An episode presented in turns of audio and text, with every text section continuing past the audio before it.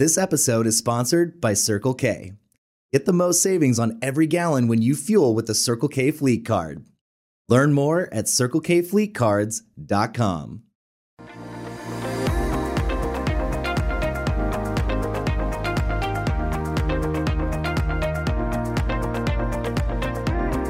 Hello, and welcome to the State of the Fleet Industry, a weekly report produced by Automotive Fleet Magazine, sponsored by Circle K. I'm Mike Antich, editor of Automotive Fleet, and today I'd like to examine what's occurring in the fleet industry for the week of January 17, 2022. And as the saying goes, you don't know where you're going until you know where you've been. And if you want to know what's in store for the fleet market in calendar year 2022, you need to understand the dynamics of the preceding year that has led us to where we are at this point in time. So with this as background, I like to compare calendar years 2021 against calendar year 2020, which as we all know was when the fleet industry hit rock bottom during the COVID-19 pandemic due to the unprecedented economic shutdown that created the worst year in the history of fleet management.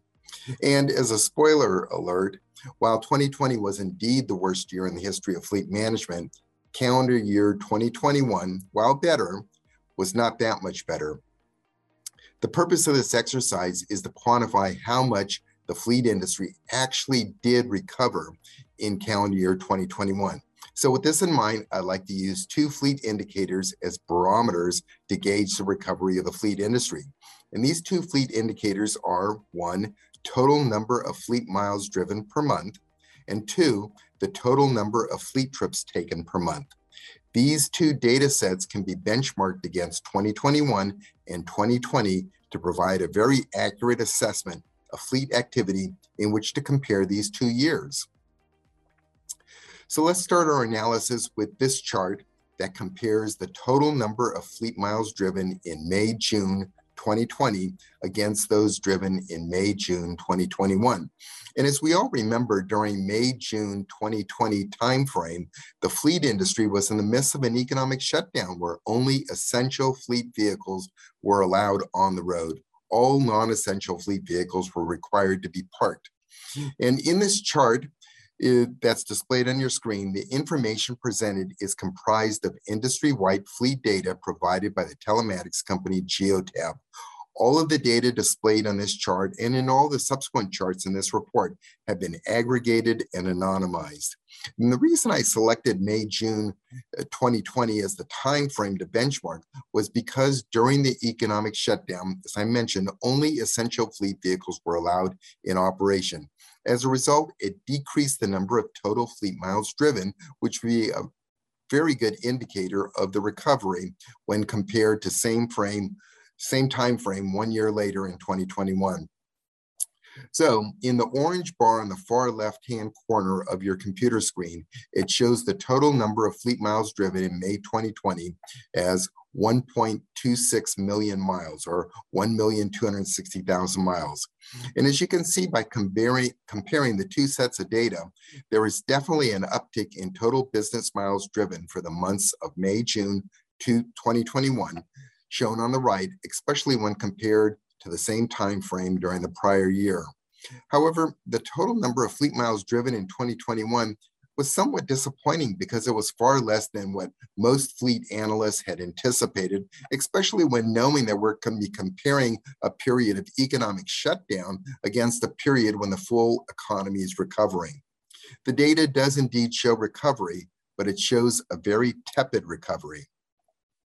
So let's next examine the rate of fleet recovery from another perspective by displaying a new chart that identifies the total number of fleet trips taken by month. The data in this chart was also based on anonymized and aggregated fleet data provided by Geotab.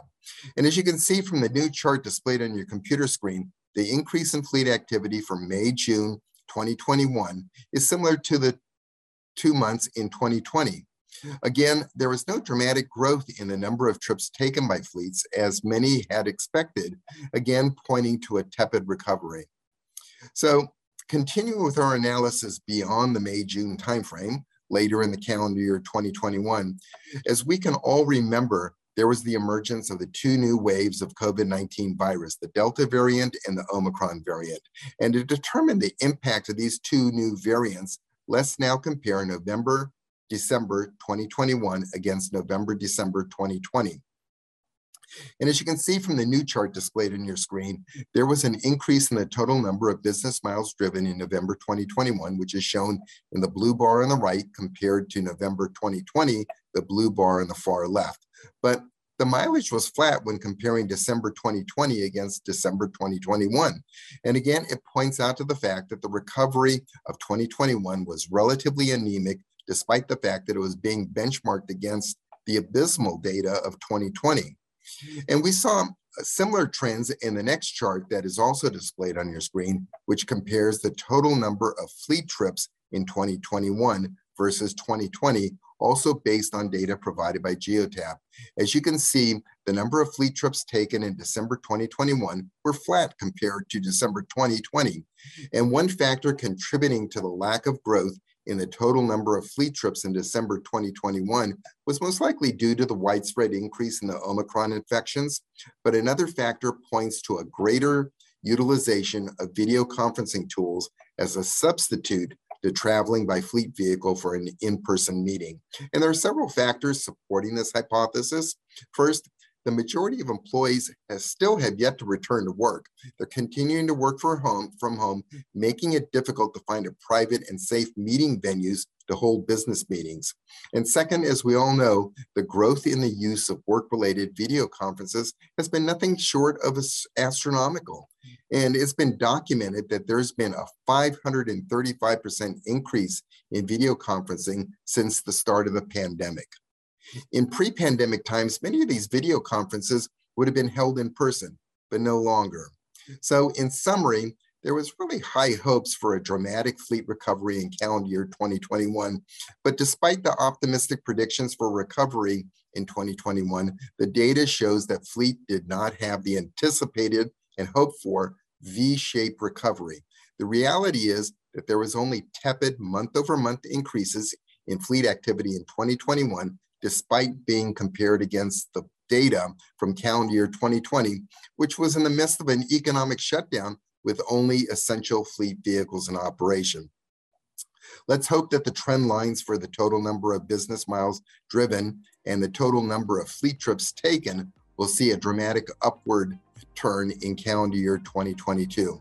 But until then, I'd like to conclude my State of the Fleet Industry presentation for the week of January 17, 2022, and I'd like to thank you for watching.